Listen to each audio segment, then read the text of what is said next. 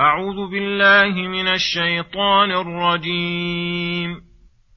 ربكم أعلم بما في نفوسكم. إن تكونوا صالحين فإنه كان للأوابين غفورا.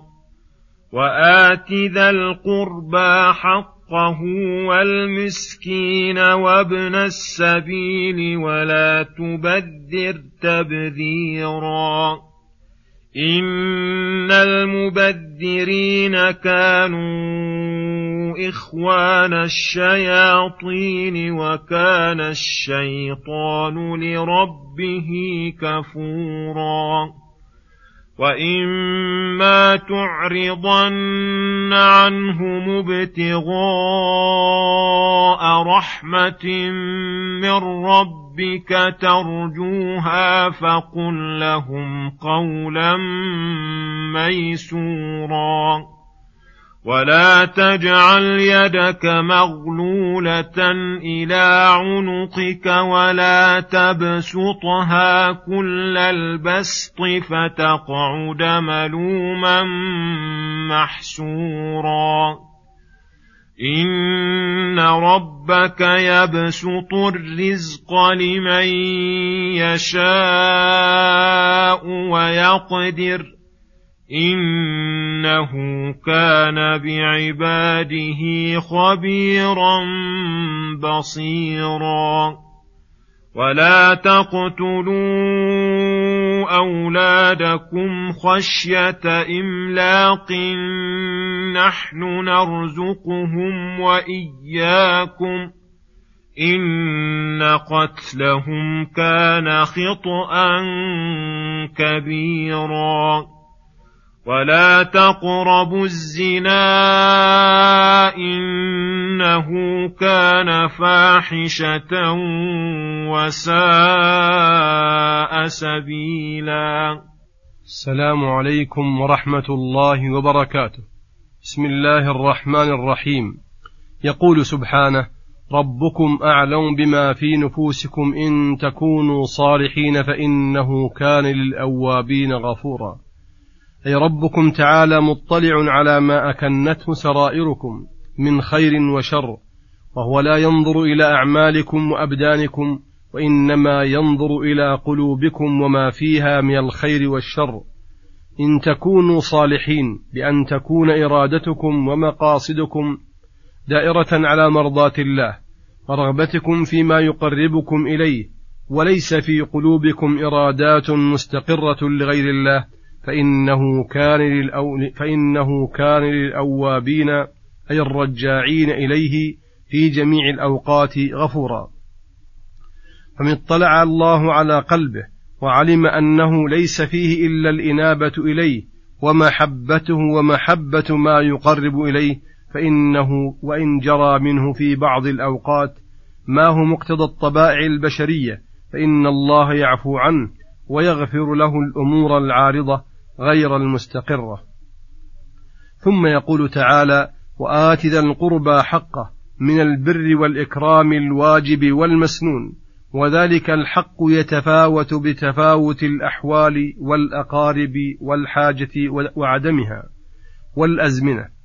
والمسكين آته حقه من الزكاة ومن غيرها لتزول مسكنته وابن السبيل وهو الغريب المنقطع به عن بلده ولا تبذر تبذيرا يعطى الجميع من المال. على وجه لا يضر المعطي ولا يكون زائدا على المقدار اللائق.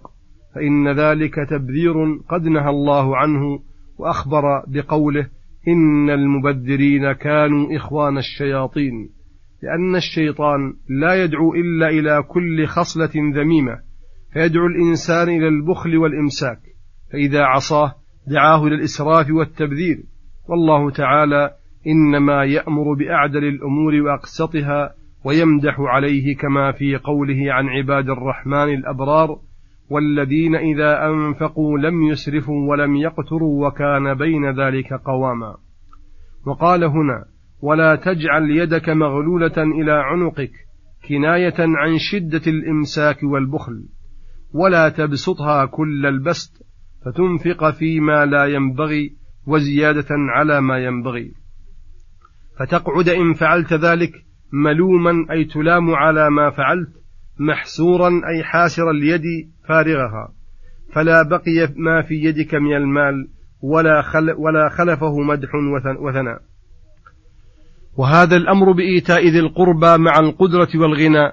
فأما مع العدم أو تعسر النفقة الحاضرة فأمر تعالى أن يرد أن يردوا ردا جميلا فقال: وإما تعرضن عنه ابتغاء رحمة من ربك ترجوها أي تعرضن عن إعطائهم إلى وقت آخر ترجو فيه من الله تيسير الأمر فقل لهم قولا ميسورا أي لطيفا برفق ووعد بالجميل عند سنوح الفرصة واعتذار بعدم الإمكان في الوقت الحاضر. لينقلبوا عنك مطمئنة خواطرهم كما قال تعالى قول معروف ومغفرة خير من صدقة يتبعها أذى. وهذا أيضا من لطف الله تعالى بالعباد. أمرهم بانتظار الرحمة والرزق منه لأن انتظار ذلك عبادة. وكذلك وعدهم بالصدقة والمعروف عند التيسر عبادة حاضرة لأن الهم بفعل الحسنة حسنة. ولهذا ينبغي للإنسان أن يفعل ما يقدر عليه من الخير وينوي فعل ما لم يقدر عليه ليثاب على ذلك ولعل الله ييسر له بسبب رجائه.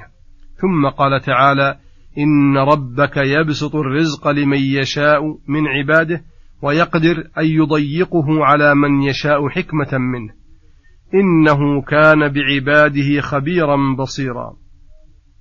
ثم يقول سبحانه ولا تقتلوا أولادكم خشية إملاق نحن نرزقهم وإياكم الآية.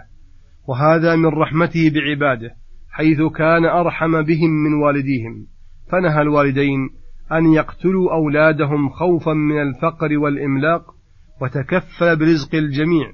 وأخبر أن قتلهم كان خطأ كبيرا أي من أعظم كبائر الذنوب لزوال الرحمة من القلب والعقوق العظيم. والتجري على قتل الأطفال الذين لم يجر منهم ذنب ولا معصية. ثم قال سبحانه ولا تقربوا الزنا إنه كان فاحشة وساء سبيلا.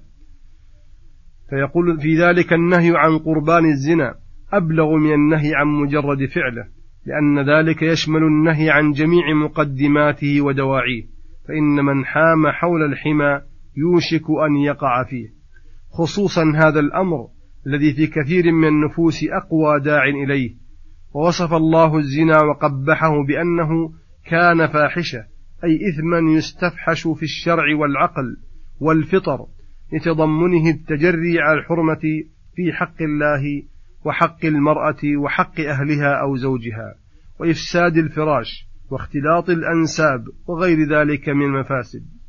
فقوله وساء سبيلا أي بئس السبيل سبيل من تجرأ على هذا الذنب العظيم وصلى الله وسلم على نبينا محمد وعلى آله وصحبه أجمعين وإلى الحلقة القادمة غدا إن شاء الله والسلام عليكم ورحمة الله وبركاته.